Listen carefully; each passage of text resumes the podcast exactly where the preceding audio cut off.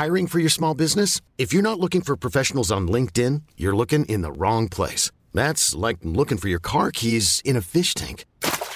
LinkedIn helps you hire professionals you can't find anywhere else, even those who aren't actively searching for a new job but might be open to the perfect role. In a given month, over 70% of LinkedIn users don't even visit other leading job sites. So start looking in the right place. With LinkedIn, you can hire professionals like a professional. Post your free job on linkedin.com slash achieve today.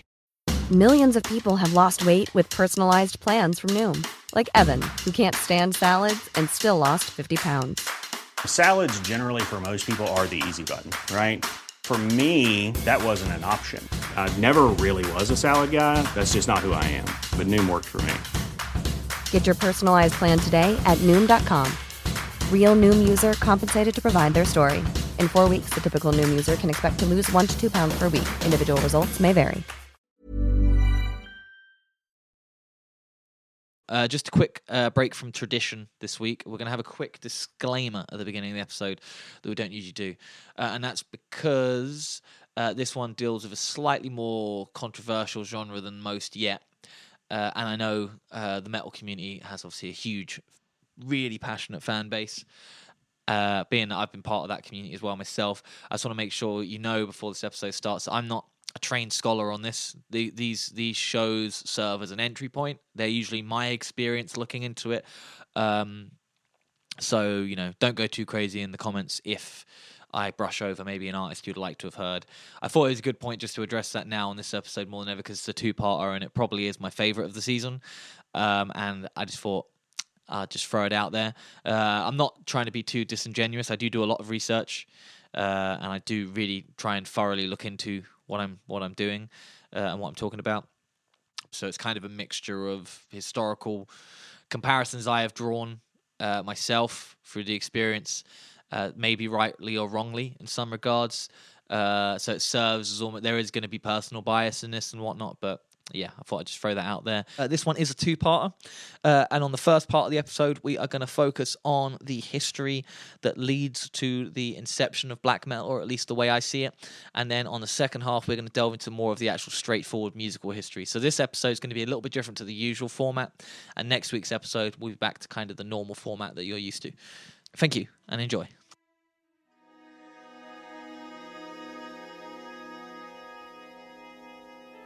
To understand some of the key concepts of black metal, let's go back to the early 1800s to the philosopher Arthur Schopenhauer.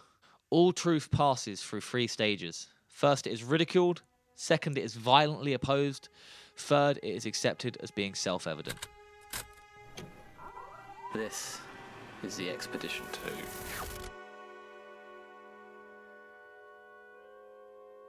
This is a famous quote by Schopenhauer, a statement that can be applied to art, fashion, and cultural trends, which I believe sums up the media treatment of black metal, or metal in general for that matter. This media treatment is also reflected in hip hop and punk music in more modern times, as well as video games, new fashion trends, etc. In fact, I will be delving into some of the parallels between hip hop and black metal later in the episode. But Arthur Schopenhauer's ideals are, are not of a single quote. Uh, he's often been described as gloomy and comedic in approach to a lot of subjects. I feel he's definitely sunk his way into black metal's lyrical themes, as well as a lot of modern alternative hip hop. One key aspect and idea from his work was the will to live.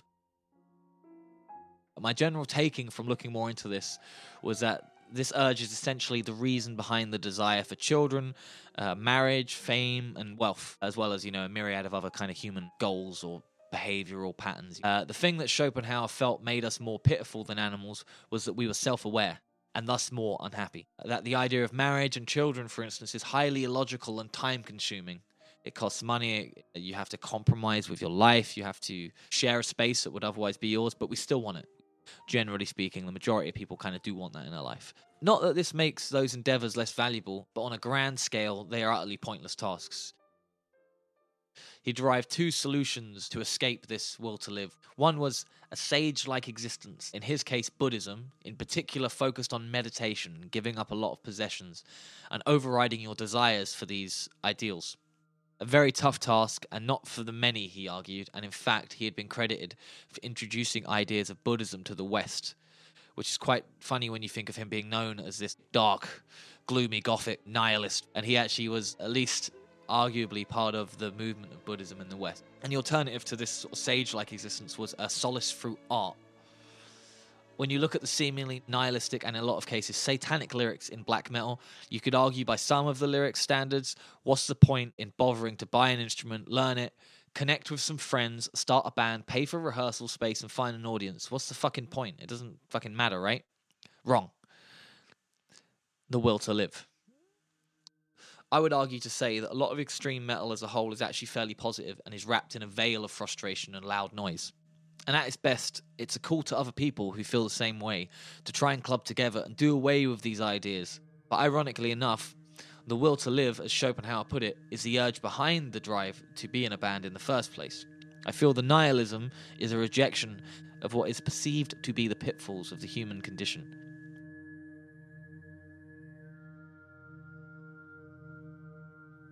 Greed, lust, fame, selfishness, and a lot of counterculture and music is taking option two of Schopenhauer's proposed answers solace through art. Sure, there is dark moments and definitely ugly moments in black metal's history, the burning of churches, for instance, but that to me seems more of a rejection of global religion that would be perceived to judge all people to a standard they do not ask to be ranked on, and also frustration at the corruption in global religions. Not that, for the record, I'm excusing these actions by any means. It's just interesting to try and understand where maybe the more extreme side of this uh, comes from. I think that's the same in any movement. Just to talk offhand for a second here is, you know, if you look at movements like a movement I agree with, like uh, Black Lives Matter, you'll still have that tiny 2% of people that might smash a window. Uh, with a religion like Islam or a religion like Christianity, you're always going to get a tiny sector of extremists, and I don't think uh, black metal is any different from that. Bear in mind, this is my personal take on the history. Uh, this is my take on the music. But if, if you look at the neo Nazi movement within the black metal community, it was largely rejected, much like the neo Nazi movement in punk music, which was answered with this.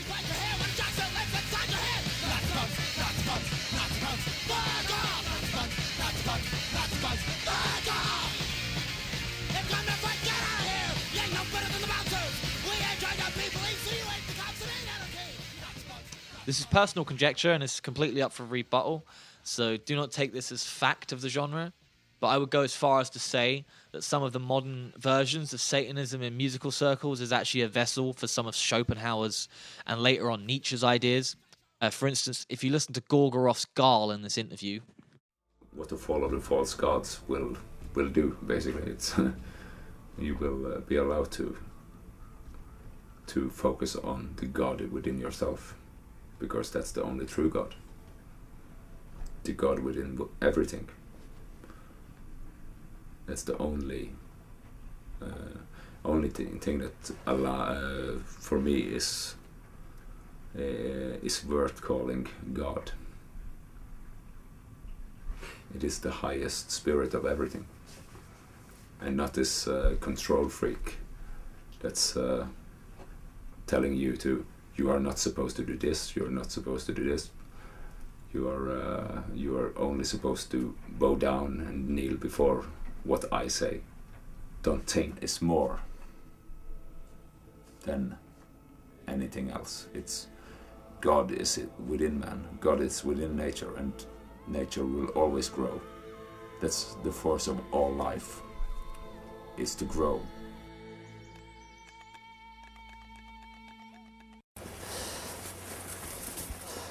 as long as nature is not allowed to rule by the laws of nature, there will always be king and there will always be slave. It could almost read like a self help book, and in fact, a lot of the themes he's talking about in the, the whole documentary, where he talks a lot about thinking for yourself and connecting with nature, you could take a number of quotes from that film and you could put them on a black and white picture with a flower on it, and middle aged mums all over middle America would be sharing on their Instagrams. And given that he has a reputation as one of the hardest, scariest people in the genre, and not without reason, he has a very coloured history. The more recent case that he just got out of prison for was something similar. He was attacked. He beat this guy, held him down for a number of hours. I think tied him up uh, while slapping him, supposedly squeezing his balls, uh, singing him pretty Norwegian lullabies while collecting his blood into a cup. The courts tried to say that he drank the guy's blood or he forced the guy to drink his own blood, but Gaahl claims it was just to prevent it from getting on his carpet. All of them has been acknowledged as uh, self-defense, actually. So, and uh, but that have uh, crossed borders. I don't level with any of that myself, You're, I th- don't think you're focusing on what's being told. but bear in mind this is my experience of the You genre. will uh, be punished. Not pleasant. Low lives. Ironically enough, there's a lot of parallels in his ideas to the ideals of practicing Buddhism, not to be consumed with the religion, but the practices of the meditation and the sense of self, that part of it in particular. This is where one of the parallels to a lot of rap music starts. Both have been made as boogeymen in the media. Both of them have been scapegoated and fearmongered, but for initially understandable reasons, to later be accepted in hip hop's case by mainstream culture, and in black metal's case, it's at least not to be at the forefront of the controversy it used to be, and now has a lot wider of a spectrum in terms of its audience, and and even has a larger room for parody and humor to juxtapose its dark reputation. No, no, there will be no face cutting. Look at them. They already look like you. Oh, I thought that was like a coincidence. They, just coincidence. Listen, great men throughout history have used doubles. Men who needed to stay alive for the greater good of a people, much like yourselves. Men like Winston Churchill, uh, Joseph Stalin. Awesome! I'm Stalin, I call Hey, it. Nixon! I want to be Bill Cosby! No. As Schopenhauer said, all truth passes through three stages. First, it is ridiculed. Second, it is violently opposed. And third, it is accepted as being self evident. Black metal is wrapped in dark, scary imagery, loud, screamy music, and controversial lyrics. Hip hop was initially wrapped in controversial lyrics, aggressive delivery, and imagery that scared the average American. Both have a similar purpose that is very positive. Both seek to find happiness through a reality that frustrates them. With hip hop, it is the abject poverty, lack of opportunity, and unfair treatment that a lot of African Americans faced at the time and still face today. And in black metal's case, it seems like a more spiritual redemption, in, as opposed to a more economic redemption that maybe hip hop chases. Make of that what you will on a personal level, but that seems to me the general crux of where this itch comes from.